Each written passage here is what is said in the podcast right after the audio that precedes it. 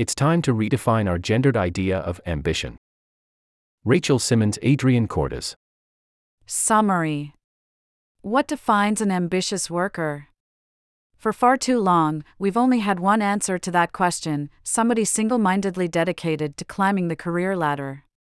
But that model of ambition arose when professionals were typically men supported by women. Post https slash slash com slash intent slash tweet 10 original underscore refer equals https percent a percent f percent f hbr org percent f percent f percent. It's time to redefine our gendered idea of ambition androf underscore src equals twsrc pers. Post http colon slash slash www.facebook.com slash hbr Share https colon slash slash www.linkedin.com slash companies slash harvard dash business dash review question mark trk equal sign biz dash companies dash sam. Save https colon slash slash hbr.org slash 2024 slash 02 slash its dash time dash to dash redefine dash or dash gender dash idea dash of dash ambition hash sign. Print, JavaScript, window.print, winky face. Last fall, McKinsey's Women in the Workplace report found that women continue to face blockers in the transition from entry level positions to management roles. The problem, likened to a broken rung on the career ladder, has stunted women's advancement and led to a persistent gender gap in senior leadership positions. The trend is most dire for women of color, who this past year have seen previous gains slip substantially. As coaches and consultants who support global companies in their efforts to grow and retain female talent, we know why this is happening. A male centric blueprint for ambition pervades the workplace, imposing a path and pace that are in tension with the multiplicity of life stage demands, among them child rearing, elder care, and domestic work, that fall disproportionately to women. Those who are unable or unwilling to submit to this blueprint are disqualified. That was the idea that Niraj Shah, the CEO of Wayfair, conveyed to his employees this past December in a message encouraging them to work harder and longer. In the now infamous Wayfair memo, he wrote that employees had to figure out how to balance hard work with their other needs. Everyone deserves to have a great personal life, everyone manages that in their own way, ambitious people find way to blend and balance the two. When women decelerate to establish work life balance, they are often perceived as lacking ambition. A switch goes to off. In the minds of their supervisors, who stop including them in important projects, meetings, and conversations.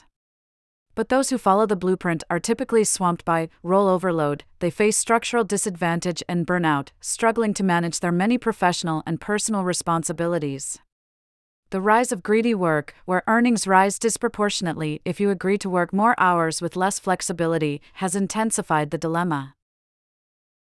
It's at this point we find that many women take themselves out of the running for senior leadership positions.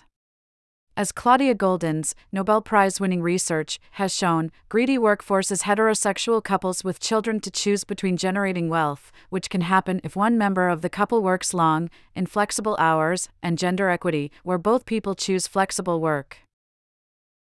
Women typically make the sacrifice for the couple by reverting to flexible work to serve as primary caregivers for the family.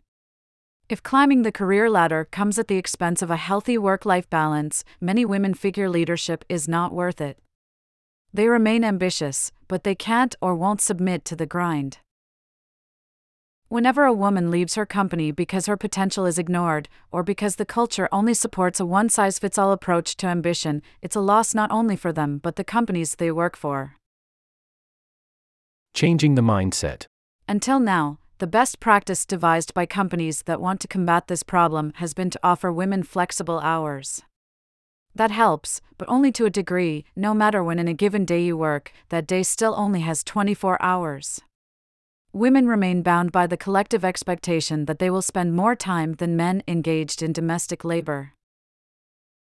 What's necessary to move beyond this impasse is a change in mindset. What women need from their managers is a flexible approach to growth, not time. This would require managers to measure ambition differently. Rather than interpreting a period of career deceleration as a rejection of advancement, these intervals would be understood as inevitable and sometimes desired pivots that allow women to manage a suite of life stage demands. We've observed managers promote a flexible mindset about growth in the following ways. They offer flexibility in pace and path. Rather than enforcing a binary point of view, you're either climbing up the ladder or stepping aside, skillful managers do not equate pace with potential. They assume talent remains constant and worthy of development, even when employees have to prioritize flexibility in the short term, as women so often have to do.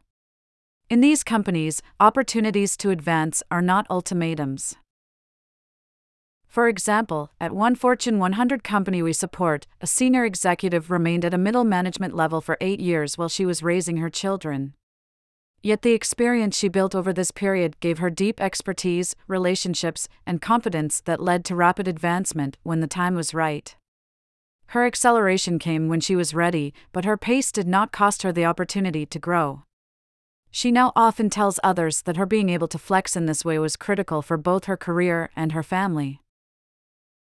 Rather than penalizing women for lacking stamina or drive, savvy companies recognize how systemic barriers, such as gendered divisions of labor at home, can overwhelm women at key moments in their careers. These companies afford women a sense of agency about when to accelerate and don't force them to drive at the same speeds as their male colleagues. They offer development opportunities. We coached a pregnant mid level manager from a Fortune 100 company who had a toddler at home. Her manager wanted to promote her, but she was hesitant, which seemed to frustrate him. But then she made clear to him that her hesitation was less about her ambition than her life circumstances, and he started to understand. His own wife had battled stereotypes while pregnant, and he didn't want the same for this manager. So, he came up with alternatives. I know you can achieve a lot of things, he told her. I don't want this to be a barrier for you. He advised her to be strategic about projects she chose to work on and encouraged her to turn down certain opportunities as she navigated the later stages of pregnancy. At the same time, they began to have regular career conversations, which reassured her that she would be able to resume climbing the management ladder when she was ready. They offer recognition. Companies that nominate women for development programs and select them for visible assignments with no strings attached can keep women engaged, allow them to grow, and ensure they feel valued. These companies do not make the pursuit of promotion a condition of receiving power and influence. At a game studio where leaders are working hard to repair the broken rung, a talented client of ours who has two young children asked to have her scope reduced. Her supervisor, aware of her value and potential, agreed, but arranged to keep her on the studio's leadership team. A year later, the studio head invited her to be his chief of staff, a critical role that offered her visible recognition and career growth while accommodating her need for personal flexibility. They know one is not enough. Companies with a smart approach to flexible growth know that high potential junior women don't just need to see the women above them succeeding at work. They also need to see them balancing life's gendered demands in a way that shows that it's possible to manage both work and family. Such women are role models, and they're key for inspiring and retaining women with high career potential. Unfortunately, there are few exemplars in this space. This is in part because of what's sometimes referred to as maternal wall bias, where women are perceived as less competent once they become pregnant, take maternity leave, or flex their schedules. Afraid of triggering this bias, many women mask their maternal status at work, which indirectly reinforces the male model of ambition. A case in point, we coach a woman whose colleague recently told her, I realize you never talk about your kids, and that's really cool. The comment hit our client like a ton of bricks.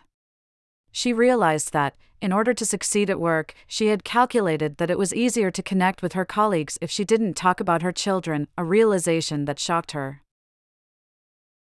They offer high quality feedback. Women tend to receive less actionable feedback than men from their supervisors. Less direction from managers means fewer opportunities to learn, which can sap work of dynamic growth opportunities. As one of our clients recently told us, I see feedback as an investment in me because my manager sees the potential for me to grow. They're giving me feedback because they see that I can do something with it.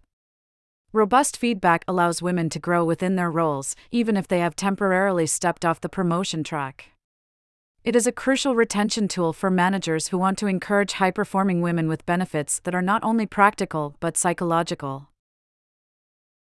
Redefine ambition. What does ambition look like? When we ask our clients about their ambition, they say they strive to set and achieve challenging goals, exceed their own and others' expectations, and pursue leadership roles that connect them to the power and resources to drive change. A black and white approach to ambition, which measures it in terms of time and intensity while ignoring women's wider context, will simply fail to leverage key talent and potential. Additionally, junior women who observe their senior colleagues succeed by trading away a personal life will come to believe that they must make the same transaction, and, more concerning, that if they fail to do so, they're simply not ambitious. For far too long, women have had no choice but to submit to this male blueprint. But smart companies and managers today recognize that this blueprint thwarts the career advancement and development of many high performing women who, over the long term, if properly supported by a flexible growth mindset, have vital skills and experience to offer the organizations they serve. These women are ambitious. They want to advance their careers along a flexible and sustainable path that takes into account the disproportionate demands that are made on them outside of the office. It's time to make it possible for them to do that. That's a change we'll all benefit from.